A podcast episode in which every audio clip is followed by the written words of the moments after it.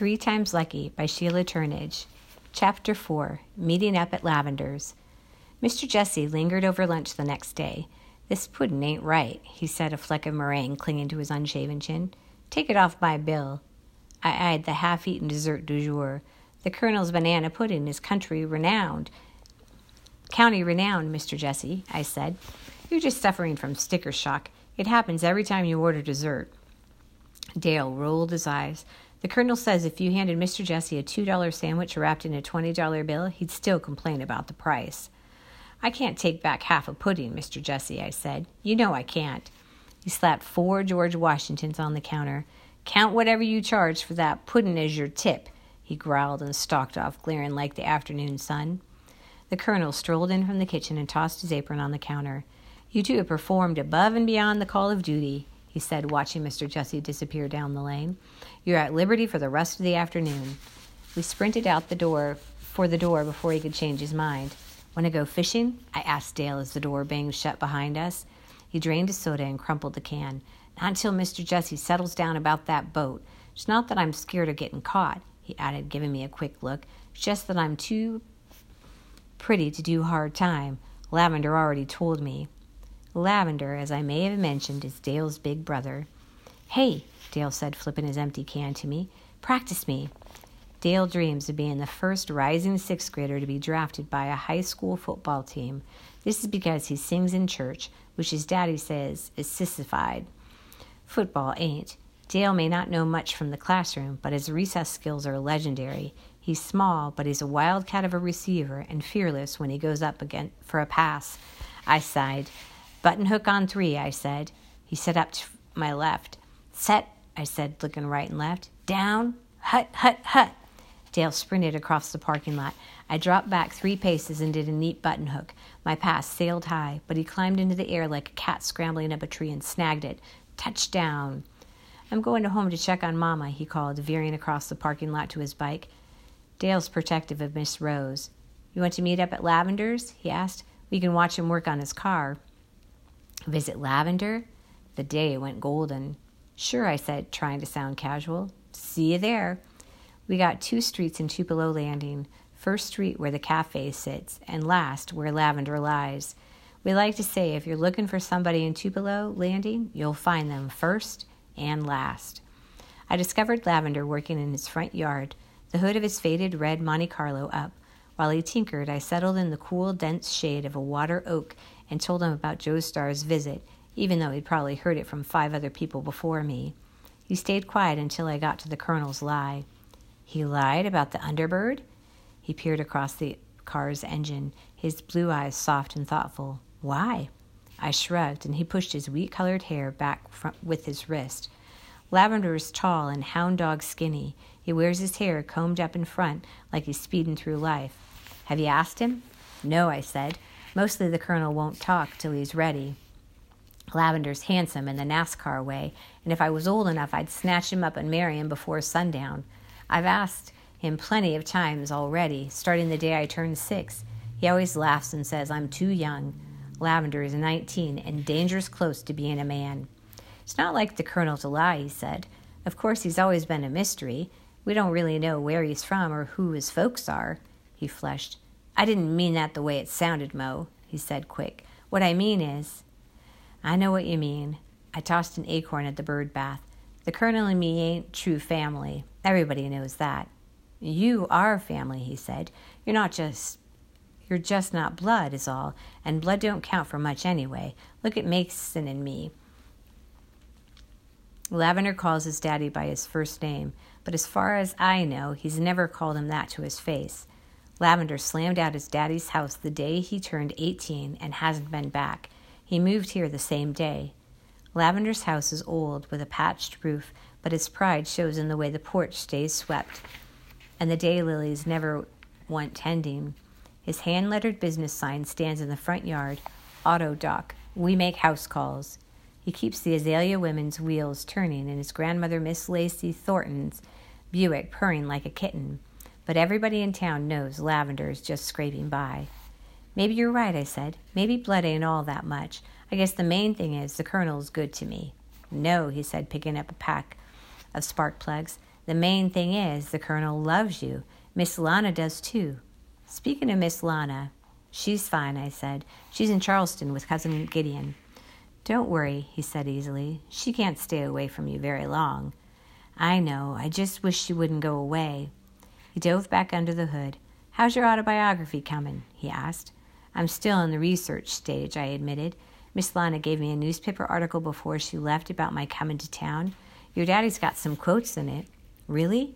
I'd be curious to see that. Lavender? Curious about me? I smiled. Truth is, autobiography is harder than I expected. Maybe because I got so many fill in the blanks. Yeah, he said. I'm more of a multiple choice man myself. An easy silence fell between us. Hey, Lavender, I said after a while, that new girlfriend of yours, what's her name? Candy? Taffy? You may not know it, but a girl like that will rot your teeth out. How about you marry me? He tossed a screwdriver in his battered toolbox. You? You're a baby, he grinned. Hand me that ratchet. I got to get this car right for tonight's race. Where's Dale anyway? You guys are usually like getting got, one right behind the other.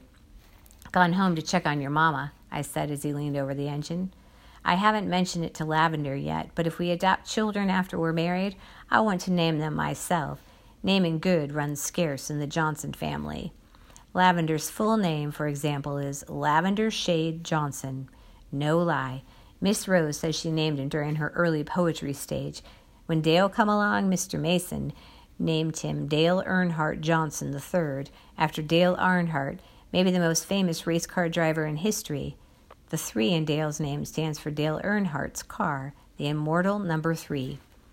Dale runs opposite his daddy on most things, but he too believes in naming for the famous. His dog, Queen Elizabeth III, the second, is living proof of that.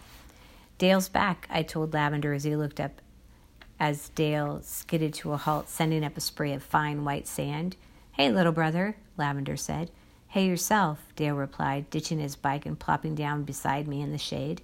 He leaned back in the cool grass and crossed his tanned legs. He slipped into a fresh shirt, black as usual. How's Mama? Lavender asked. Fine. She's out in the garden. Daddy came by, for a few minutes anyway. Lavender shot him a sharp look. It was awful early for a farmer to be home, even when sorry as Mr. Mason. Everything okay? Dale shrugged, said it all. Mr. Mason had come home drinking again. Lavender tossed his ratchet in the toolbox harder than he needed to. What you hooligans doing this evening? he asked, slamming the Monte Carlo's hood. Tonight's karate night at the cafe, I said. Mr. Lee's coming over from Snow Hill to teach everybody some new moves. I tried to sound modest. I may not have mentioned it, but I'm a yellow belt. Dale sighed. He hates karate night, but he hates Mr. Mason's drinking more. Yeah, he said, his voice dull. Karate night. That's probably what I'm doing too. Lavender wiped his fingerprints off the Monte Carlo's hood. Sounds good, he said. In fact, it sounds better than fine tuning this car for the Sycamore 200. The Sycamore 200? Dale said, sitting up straight. That's big time. Lavender smiled. I wouldn't say big time, but it's a step up and good money for the checkered flag. All I got to do is check out this engine. Since when do you race for money? I asked. He closed his toolbox. There's nothing wrong with money if you know how to spend it, he said. Anyway, I'm short somebody to time laps tonight, and I'd hope you two might help me out. You too can tell time, can't you? Us? Dale yelped. Time laps? It was an undreamed of honor. I'll ask the colonel if I can go, I said, jumping up. Sam's taking the car over on the flatbed, Lavender said, looking at his watch. We'll take my truck. Let's leave at four o'clock. That'll give us an hour to get there. Count me in, Dale said, grabbing his bike. He leaned close. I'm going to see Mr. Jesse. We could use the pocket money, he whispered and winked. The reward money. Pick me up at the bridge, he shouted. Lavender nodded. Mo, tell the colonel I promised to have you home by ten. I'll wait for you at the cafe, I said, setting off at a dead run. Hey, bring that newspaper clipping, Lavender called after me. I waved without looking back. I pounded home, changed shirts, and stuffed my laminated newspaper article in my pocket.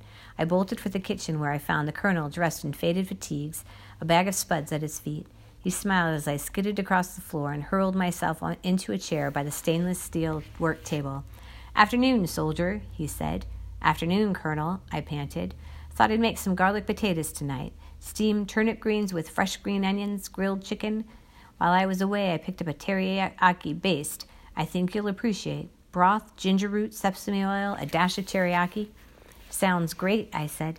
Actually, Colonel, I was hoping you might handle the supper crowd on your own tonight. That is, if you wouldn't mind. He raised his right eyebrow. You here to request leave on karate night? I nodded. Reason? Deployment to the Carolina Raceway, I said.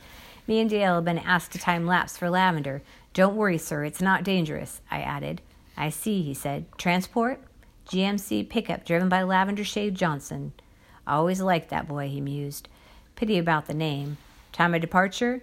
I studied the clock, trying to do the math without moving my lips. Four o'clock is a tough one.